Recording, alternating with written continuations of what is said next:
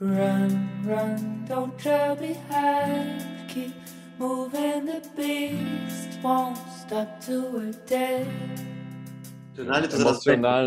To emocjonalne będzie, bo jest pytanie, które jest, zadam oryginalnie, bo tak zostało zadane.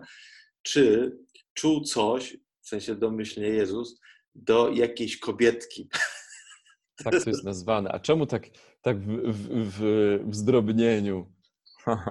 No wiesz, tak usłyszałem to pytanie i też tak poproszono, żeby tak zapisać to pytanie, żeby się, nie wiem, może dlatego, że to zadała kobieta, dziewczyna, ale no, jest takie pytanie może trochę śmieszne, trochę takie może mniej poważne, a z drugiej strony w sumie jakoś tak mi się łączy z tym wyglądem, z tym dorastaniem i z tą właśnie emocjonalnością, o której zacząłeś mówić. Więc tak, jeżeli możemy sensowne, o tak bym powiedział, nie? Jeżeli możemy do tego podejść, powinniśmy do tego podejść na poziomie teologicznym, no to nawet Sobór Watykański II miał takie ładne zdanie, które ktoś mi dawno przypomniał, że Jezus ludzkim sercem kochał. Nie? To znaczy, że Jezus naprawdę jest człowiekiem, zwłaszcza jeżeli chodzi o jego dojrzewanie czy wzrost, nie? Że Jezus wzrastał u ludzi, u Boga i u łasce, i to jest fragment z Ewangelii Łukasza, czyli ten wzrost ludzki jest częścią jego ludzkiej natury, jego tożsamości, tak jak, nie wiem, uczył się chodzić, uczył się korzystać z nocnika, nie wiem, czy tam mieli nocnik, akurat być może mieli, tak samo pewnie uczył się kochać. I dla nas skojarzenie, gdzie tu jest bóstwo i człowieczeństwo, jest oczywiście zawsze będzie jakąś tajemnicą, bo nie jest dla nas dostępne to, żeby sobie wyobrazić, a jak byłbym Bogiem jednocześnie. To nie jest to dla nas dostępne. Natomiast to, że był takim samym człowiekiem jak my, z wyjątkiem grzechu, nie? Bo tak jest to powiedziane, z wyjątkiem grzechu, myślę, że jak najbardziej musimy mieć w głowie. Bo jest coś z wzrastania, coś pięknego we wzrastaniu, nie? Że uczę się nowych rzeczy, że coś poznaję, że czegoś doświadczam.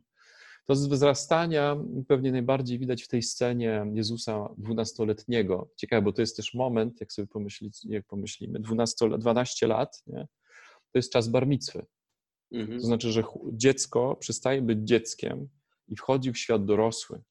Chłopak, mówię dziecko, to w przypadku dotyczy to chłopaka, nie?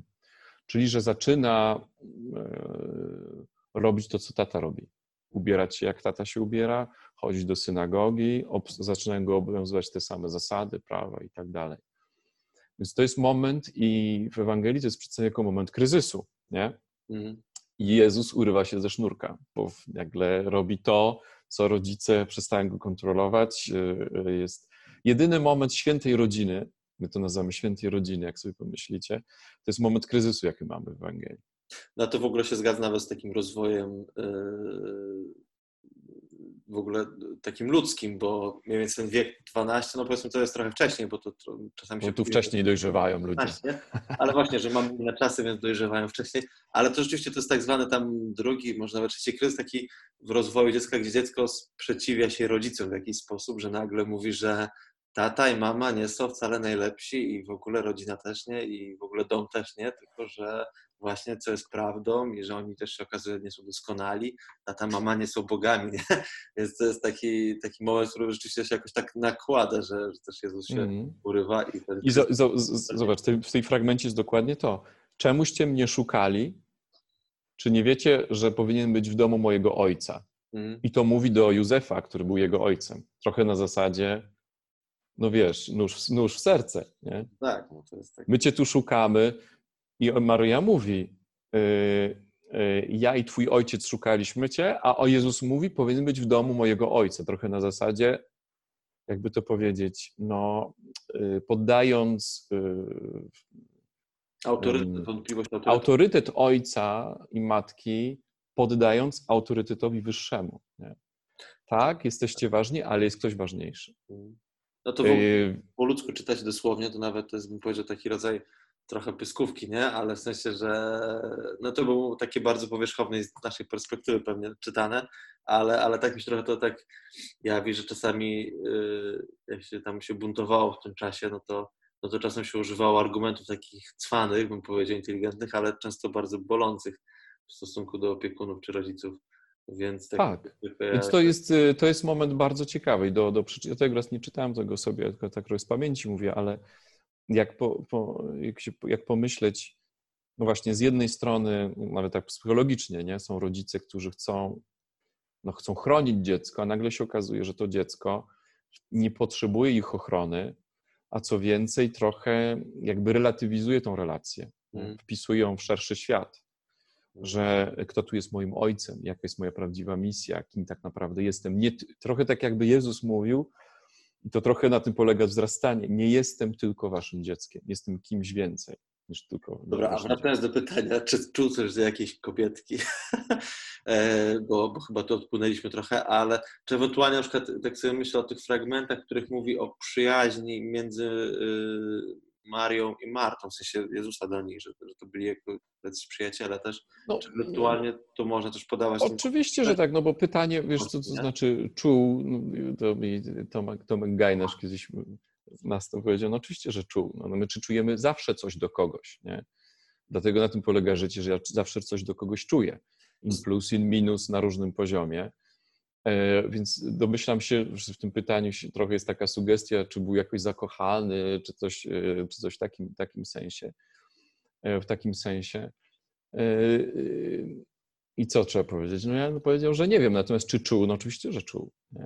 No uczucia są czymś takim naturalnym i wyposażeniem ludzkim. No, to tak jak właśnie Tomek mówi, że na tym polega życie, no ale też po prostu to są coś, co się... No, tak jak...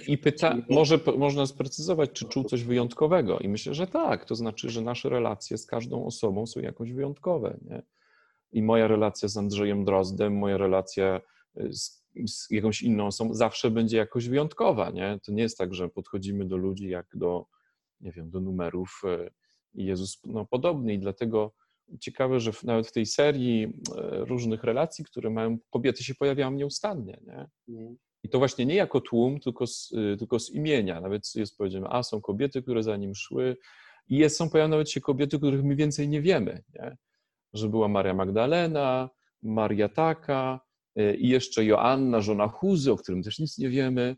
Pojawiają się jakieś kobiety i ja myślę, że nawet to ciekawe, że jakby to podaje historycznej wagi temu świadectwu, że są osoby, o których nic więcej nie wiem, tylko są podane jakby z imienia i nazwiska. Nie? To znaczy, że tak, że były jakieś relacje między Jezusem a mężczyznami i kobietami, które są jakoś wyjątkowe. Nie? I każda z tych relacji jakoś była wyjątkowa. W tym sensie nie nazywałbym, nie wiem, to nie jest relacja erotyczna, bo ona nie zakłada jakiejś wyjątkowości, tylko zakłada wyjątkową przyjaźń na tej zasadzie, że ona nie jest zamykająca, nie? Tylko że tych relacji jest dużo, że one nie prowadzą do zazdrości, zamknięcia, tylko właśnie do otwarcia.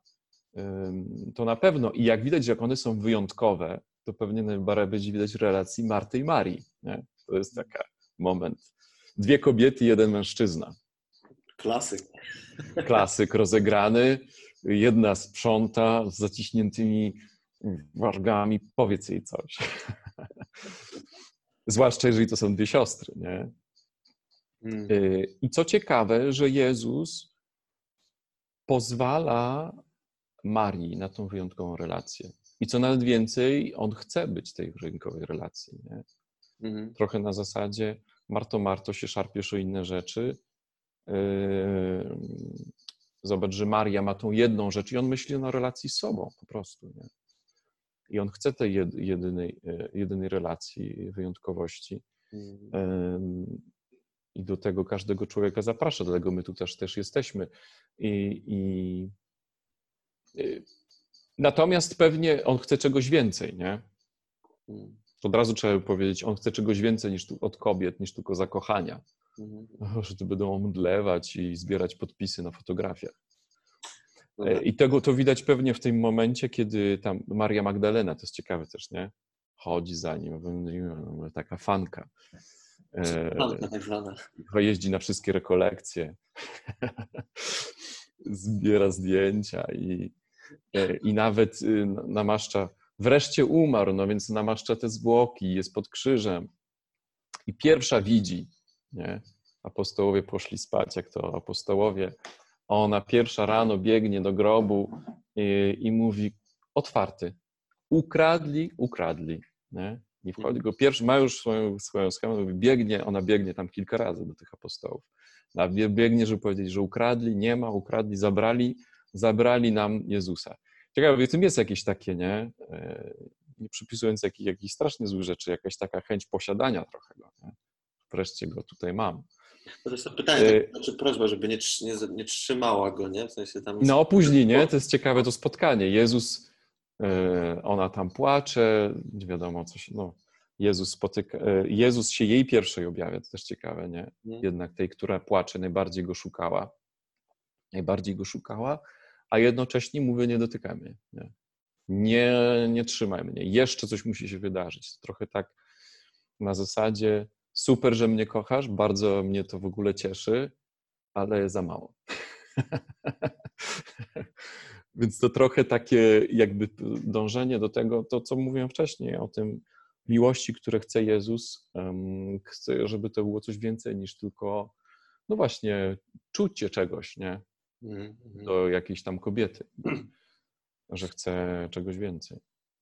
Takim się rodzi pomysł na kiedyś jakiś taki temat, w jaki sposób też Jezus kształtuje uczucia i relacje w ogóle, ale to jest zupełnie co innego, myślę, że to...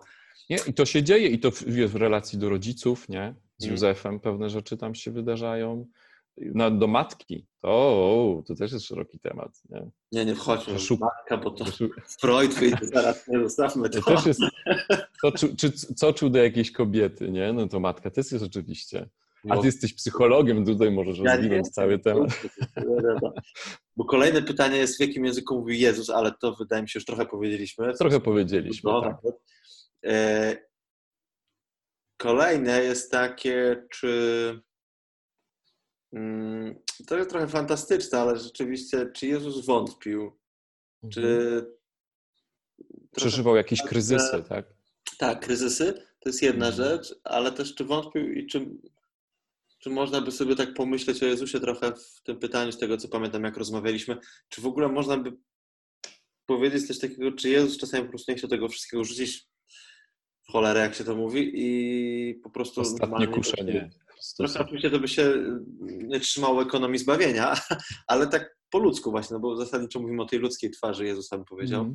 To można by ewentualnie taką fantazję trochę pójść, że oprócz tego... Ale to nie jest fantazja, to nie jest fantazja, to jest, na tym polega ogród oliwny, nie? To jutro będziemy, Wielki Czwartek, to będziemy to przeżywać i to jest walka Jezusa, która się dokonuje nie na krzyżu, tylko się dokonuje wcześniej, nie? To jest do przerobienia dla nas wszystkich i ten moment, kiedy On... się zmaga sam ze sobą,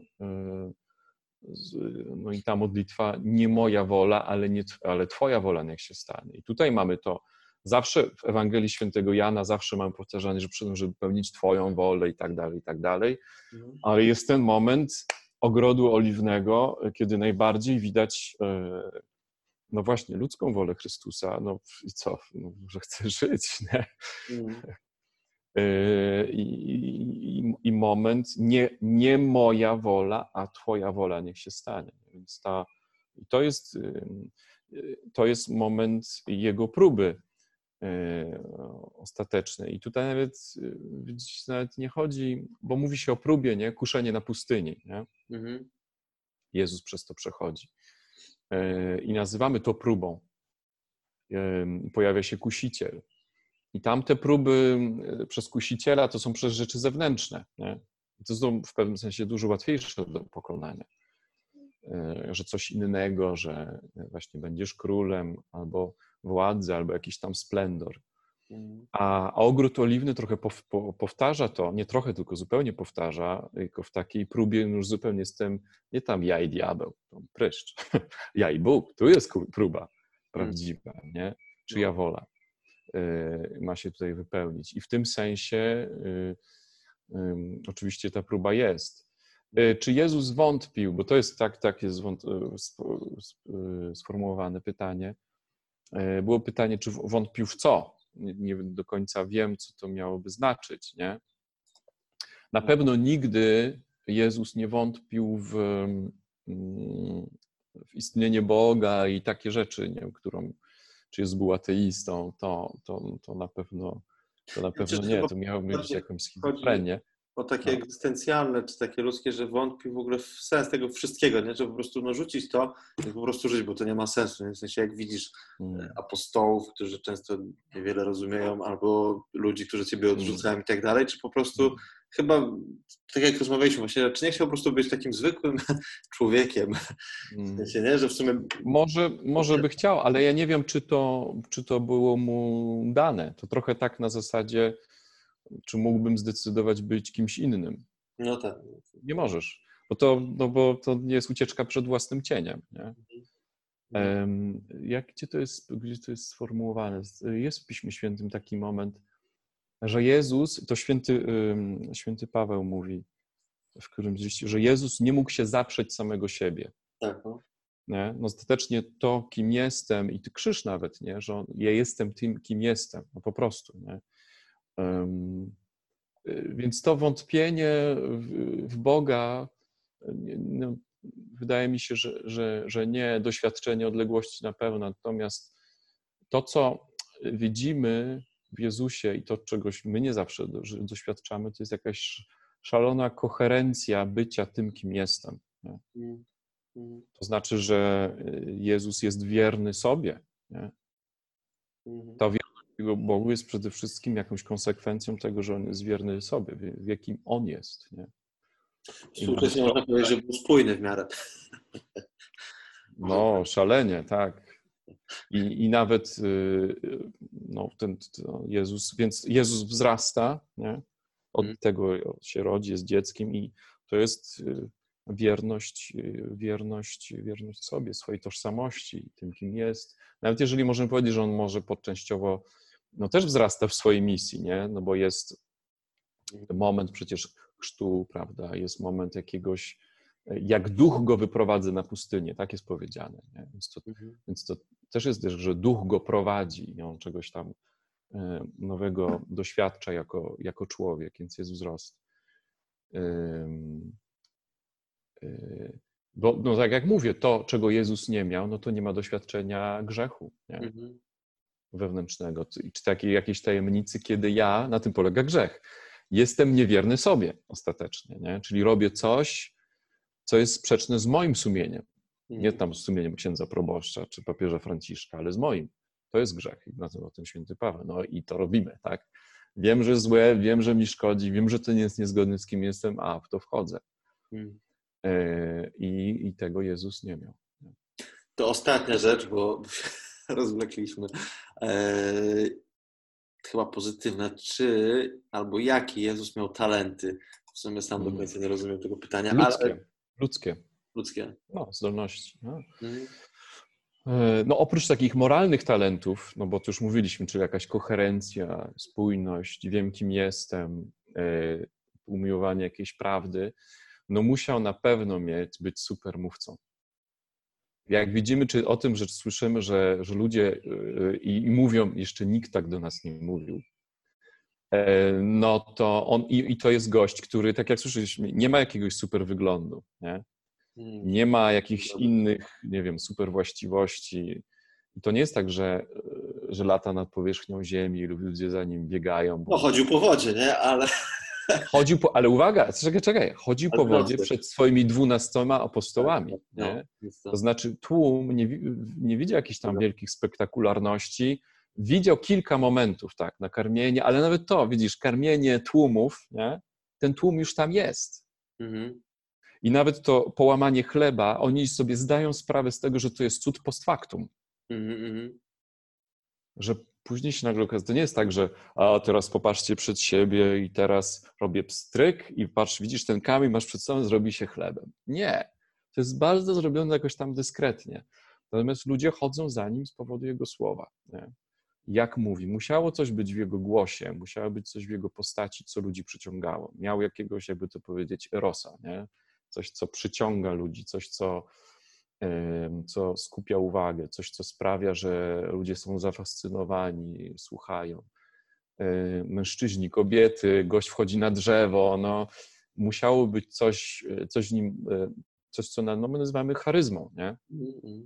Niektórzy ludzie to mają, wystarczy, otworzy usta i słuchają. Ty go słuchasz, nie? On powie, nie wiem, przepis na kartofle w mundurkach, a ty słuchasz z otwartymi ustami, bo to on mówi. No, niektórzy ludzie mają coś takiego i on to miał widocznie, nie?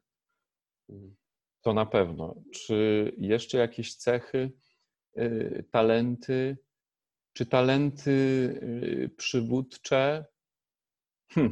I tak i nie, no bo jak pomyślimy, jaki miał dobór, prawda, że tam był Judasz i zrobił, wiecie kogo, ministra finansów, kim był ministrem finansów? Złodziej był ministrem finansów. No tak mówi Ewangelia. No to tak po ludzku to nie jestem pewien, czy on miał taką, wiecie, czy był dobrym menedżerem. No widocznie nie. Myślę, że miał inne talenty jakieś na głębszym poziomie. Miał pewnie talenty do rozabierania przyjaźni, nie? Relacji, kreowanie relacji międzyludzkich. To znaczy mówi do 5000 ludzi, a ludzie myślą, że mówi do nich. Nie, mówi do radia, tylko mówi do ciebie. I to po 5000 lat działa, przepraszam, 5000 już mówię w Starym Testamencie, po 2000 lat dalej działa, nie? Że biorę Ewangelię i są jego słowa i dalej jestem w stanie usłyszeć, że to jest ktoś mówi do mnie, nie? Że przebija przez ten tłum. No widzimy to trochę z efektów jego mówienia. No dobra, bo się chyba tak rozlekliśmy, że to w ogóle miało być 10 minut.